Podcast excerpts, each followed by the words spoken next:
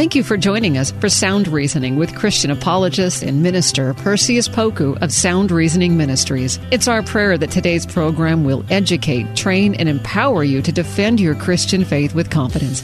Perseus has his bachelor's in history and a master's degree in apologetics. We hope you enjoy this time of equipping so that you can answer questions to defend your Christian faith effectively. Now, here's Perseus Poku on Sound Reasoning. Welcome to Sound Reasoning. I'm your host, Perseus Poku.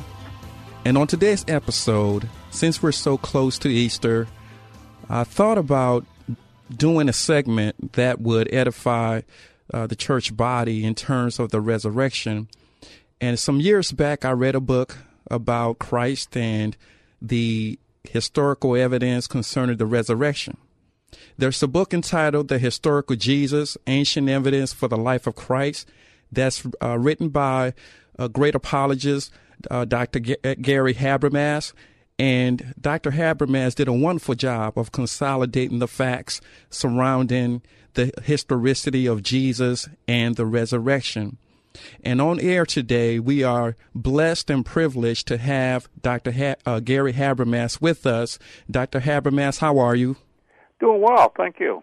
Great. Dr. Habermas is uh, uh, chairman of the philosophy department at Liberty University in Virginia. And so we again thank him so much for sacrificing this time to educate us. Uh, you wrote up your book, uh, The Historical Jesus Ancient Evidence for the Life of Christ. And in the book, you mention a gentleman by the name of G.A. Wells. And he denied the historicity of Christ as depicted in the New Testament.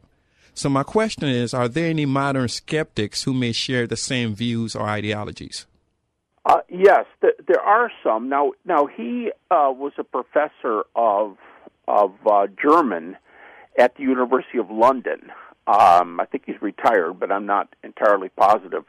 Uh, but he was a, a professor there, and he popularized this view that Jesus either did not live or if he did live, he was an obscure person, and we don't we can't know a whole lot about him. Um, and there are others who take his view now. Uh, and a couple of those people have good credentials. A, a few, a very few of the scholars have good credentials, but the vast majority of people who believe that Jesus, uh, who write about it, you know, blog and so on, that Jesus never lived, um, they're you know free to have their own opinions but uh, it's not like very many of them are teaching in universities or things like that. They're just kind of of uh, you know airing their opinion on the uh, on internet. Right. Uh, thank you for that. And um, uh, I wanted to find out what are some of the key arguments Christians can use to argue for the historicity of Christ as depicted in the New Testament. Well, I, I think for most of these these the critical scholars, the ones, and I'm going to a different group right now, it doesn't make any difference to me how critical they are. They could be, uh, you know, skeptics, agnostics, um, a few of them are atheists, but they hold university positions and, uh, you know, uh, good degrees in the field from good schools, and they're gonna, they're probably gonna tell you that the uh, best place to begin is with the Apostle Paul and uh, they won't uh, they won't say that they'll be happy with all 13 books that uh, with Paul's name, but, but they'll they'll let you use uh, seven of those books, and uh, if your listeners are interested, those would be uh, Romans, First and Second Corinthians, Galatians, Philippians, First Thessalonians, and Philemon. They're the seven that are usually granted, and and interestingly enough they're the seven that most Christians use, Paul's, for sermons and teaching because they're his major works. But they'll pretty much let you use Paul as authoritative. Now, obviously, they don't think he's inspired or they, they'd be Christians, but um, they think he's authoritative in the sense that he's he, he had a good training in school. Uh, he was a Pharisee. He was a scholar. Right. He was a persecutor. And somehow he comes to the Lord, so he changed his view so they think that Paul's view is uh, very useful. As I said, as I use the word authoritative, uh, he, I, I sometimes say in lectures he's kind of the critic's darling. They they think Paul is uh, about the best source that uh, you can use. So, contrary to popular opinion, most of these university skeptics, um, they don't mind if you use the New Testament. Just use it the right way, which is, of course, is do the do it the way they use do the research. Right. But um, if you don't use the verses, they will because they think there's some good verses in the New Testament. So, from your perspective and the research that you've done, you're basically saying that most researchers who've studied this subject area would agree that number one, Jesus did exist. Yes, yes, by far. And if Jesus exists, uh, as we believe as Christians, and uh, if they encounter this fact, then what happens? I know you touched on it, but I just want some clarity. What, what happens then uh, in terms of uh, the resurrection report? If he existed, there was a report about him rising from the dead. How do they receive that? Well, virtually every scholar. Now, uh, again, I'm I'm differentiating between, with the exception of these uh, very few people who don't think Jesus lived and who have good credentials, and there are a few of them. But uh, all the skeptics, virtually all the skeptics who have university positions and say teach New Testament at a state university, something like that, they're going to allow several of the New Testament sources, and they're going to allow you to say certain things from the New Testament books. For example, about the question you just asked, they uh, will tell you, the vast majority of them are going to say that the early disciples of Jesus, Jesus really lived, he was crucified. I mean, John Dominic Crossan, for example, uh, a skeptical scholar himself, and a very nice mm-hmm. guy, but a skeptical scholar himself, says that the fact that Jesus died by crucifixion is as clear as any uh, historical fact from that time. So they think that's that's solid, and that afterwards, his followers believed he was raised from the dead. That they're going to pretty much grant that. Back to Bart Ehrman, this well-known skeptic.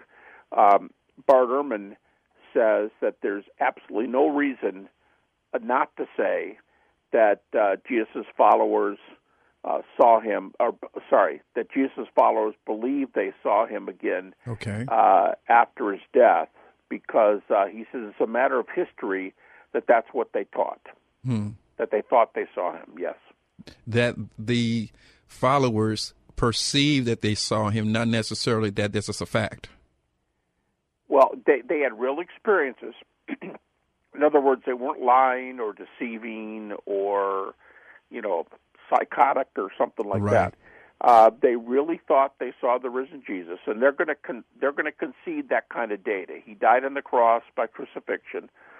Um, the disciples had experiences that they thought were the appearance of the risen Jesus. Most scholars, not quite as many percentage wise, but most of these scholars will allow the empty tomb and the fact that the disciples' lives were transformed by this experience they had that they believed was with the risen Jesus. They'll also grant that uh, James and Paul, uh, James, the brother of Jesus, and Paul were skeptics or persecutors or previous unbelievers, uh, and that the two of them had experiences that they also thought were appearances of the risen Jesus. They're going to let you use all of those uh, facts because they think that they're established by the historical uh, data that we have.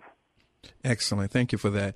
Now, no in terms of creeds, what are creeds and how are they important to this uh, discussion concerning the historical Jesus? Well, yeah, this is a this is an interesting subject for for lay people in Christian churches. They've probably not heard much about this, but right. it's probably the most important single development in the last several decades. And um, let me start like this: uh, creeds uh, okay, let's here's a question: What are these early creeds? And uh, close synonyms would be confessions or traditions in the early church. And, and here's the answer. Uh, or let me put it this way: Here's the question to which the creeds are the answer. Of what did early Christian preaching consist before the very first New Testament book was written? Or to ask the question a different way, what did early Christians preach between the years of approximately 30 and 50 AD? And the answer is there are dozens of little snippets. They're usually just uh, half a sentence long, Mm-hmm. but there's uh, uh, dozens of these in the New Testament, and they record the teaching of the earliest church. And the best known one is 1 Corinthians chapter 15, 3 and following, which says Christ died for our sins according to the scriptures, was buried, rose again for the dead according to the scriptures, and appeared. And then there's a, a pretty good sized list of appearances to Right. individuals and groups. Right. Excellent. Thank you so much. And First Corinthians 15, as we know, is the found one of the foundational uh, chapters for our faith, as Paul himself attested to. Exactly. My next question is: How should Christians uh, respond to those who uh, attempt to delegitimize the miraculous accounts as uh, as cited in Scripture? Well, they're going to they're, they're probably going to allow that the early Christians thought Jesus did miracles and so on. But then of course because they don't believe in miracles because they're largely naturalists who believe the natural world is all there is and there's no supernatural. Um they're going to say, "Yeah, you that those are nice those are nice accounts. Those are nice stories, but since miracles don't occur, we uh, don't have any reason to believe that they're actual miracles. Uh, and I think the way I would go after that today is to talk about phenomena in our own time that can be uh, verified. Now, you ca- you can use phenomena in Jesus' life because critics will also usually allowed that Jesus did many of these extraordinary sorts of things that the Gospels said he did that uh, his followers thought were miracles. Um, but I also talk about things in the present, such as Craig Keener's uh, two-volume work. It's uh, over a thousand pages on uh, contemporary miracles. Some of them have uh, pre and post evidence, like MRI or CAT scan or uh, X-ray. Uh, certain experiments, uh, the the ones that are positive are kind of rare, but there's a couple uh, good experiments with double-blind prayer experiments. Do, does does prayer heal? Right. uh, do people get healed from it? Near death experiences. Um, so I would use evidence like that to show that the supernatural has broken into our world today. And if you can't, uh, you know, refute that kind of information, why would you object to these these events really being miracles in the early church? Exactly. And it sounds like from uh, what you've said and uh, many of the things that I've read that a lot of these arguments are circular. Uh, they already believe that there's no supernatural, uh, super, or the supernatural events don't exist. So their arguments are consistent with that, even if, despite the evidence that that may be obvious. Yeah, I think I think the questions a lot of times or the statements a lot of times are circular. And I mean, here's an example: uh, ask the t- turn turn the question around and ask the naturalist, "How do you prove naturalism's true?" And you can't prove naturalism's true. Um, they kind of assume it because that's the m- major philosophical view in Western universities today, in Western Europe, North America, etc. Right. Thank you. Now, you also wrote a book uh, entitled The Resurrection of Jesus an Apologetic. Uh, what was the motive behind writing that book? Well, I did that a long time ago in the earliest form, uh, 1980, and then I I kind of redid a similar take with um, a, a whole lot of new material in 2003, and it's called "The Risen Jesus and Future Hope." The early one that you mentioned, "Resurrection of Jesus," is out of print. Okay. Um, Resurrection, the Risen Jesus and Future Hope is still in print. What I what I tried to argue was we have good evidence for the resurrection, and I I kind of put that all in one real detailed uh, chapter with over a hundred uh, footnotes and notes. And uh, then for the rest of the book, I asked the question: If Jesus was raised from the dead, what uh, would that look like for the rest of the major doctrines of Christianity? Would we be able to talk about God, for example? Would we be able to talk about the deity of Jesus? Would we be able to talk about um, salvation and eternal life. Would We'll be able to have some pastoral things to say about suffering or, you know, about Jesus' view of Scripture or Jesus' overall worldview, things like that. So basically, the question is if the resurrection happened, I think the evidence is solid, what follows from the resurrection? That's, that's what I'm after there. Great. My final question, and then uh, uh, we'll be done with this round of questioning. I thank you so much, Dr. G- uh, Gary Habermas. My final question is with all of your extensive research dealing with the resurrection, how do you perceive this whole uh, episode of Easter and what Christians or how Christians should conduct themselves to bring uh, this, especially this particular holiday, back to uh, the gospel message? Well, that's a great question. I I think we should talk as Christians um, about either the here's three here's three different ways to to move on the resurrection. Either to talk about the facts, which is what I do most of my writing on, what the historical data that critics allow, and and why that data uh, point very strongly to the resurrection. Or we could talk about a little little more pastoral message, and that's the one I kind of mentioned a moment ago. Uh, what is true because of the resurrection? What do we know because we know the resurrection? What what does the resurrection say about Christianity? And then a real practical message: what difference does the resurrection make in our everyday life? For example, uh, we've had two uh, family members, both very very young, uh, pass away mm. in our uh, extended family here in just the last few months. And what do you say to a young mother, for example, who use, who loses um, a, a little child? Does the resurrection say something about that? Paul makes the comment: Christians grieve, and we know that Jesus wept at the uh, tomb of his friend Lazarus. Christians grieve, but not as those without hope. Right. And I tell people there's a world of difference between grieving with hope and grieving without mm. hope. The difference is you're going to see your loved one again, and that's that's the difference in Christianity. So I think the practical question, what difference does it make in our lives in the 21st century? I think that's uh, a very important question of uh, application.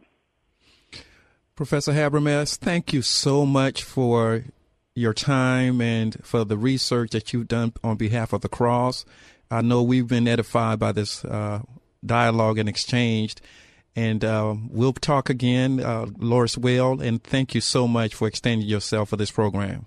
I appreciate you uh, talking. I appreciate your good questions, and especially your, your concern about uh, the truth of Christianity. Thank you for having me on. Thank you, and we'll be in touch. Thank you. That was uh, Professor Gary Habermas of uh, Liberty University. He's the uh, department chair of philosophy uh, in Virginia. So the Lord uh, opened the door for us to be able to share or, or have him come and share with us. So we thank God for that opportunity. With Easter right around the corner, I thought this was a very uh, important discussion that we need to have as a church that there is evidence for our faith even outside of the New Testament, there's record of reports, writings in the first century that depicted an event that occurred. And this event was the resurrection of Jesus Christ. And we live and we and we move based on 1 Corinthians the 15th chapter. And Paul talks about this event being supernatural, being demonstrative, and occurring within spatial time. So don't celebrate Easter, celebrate the resurrection of our risen Savior. Thanks for listening to Sound Reasoning with apologist and minister Perseus Poku from Sound Reasoning Ministries. It's our prayer that today's lesson has equipped you to share and defend your Christian faith with boldness. Sound Reasoning Ministries offers training in apologetics, biblical studies, and systematic theology. Join in on discussions on Facebook at Sound Reasoning Ministries. For more information about the ministry, to send an email, ask a question, or support the ministry, visit online at srministries.org. That's srministries.org. Listen again next week at this same time, and remember, Titus 1 9 says, Hold firm to the trustworthy message as has been taught, so that you can encourage others by sound doctrine and refute those who oppose it. Sound Reasoning Ministries, srministries.org. What do you do when the world around you is falling apart? It's amazing to me how many people are breathing air. They're going about their business and doing the things you're supposed to do. But if you really ask them, they know that on the inside, they are spiritually and emotionally and relationally dead. If we're not careful, all of us can experience that death. When what we need to do, even as the world around us is falling apart, we need to learn how to march when it would be easier to stay where we are and die. Join me each week on the March or Die Show as we discuss that and so much more.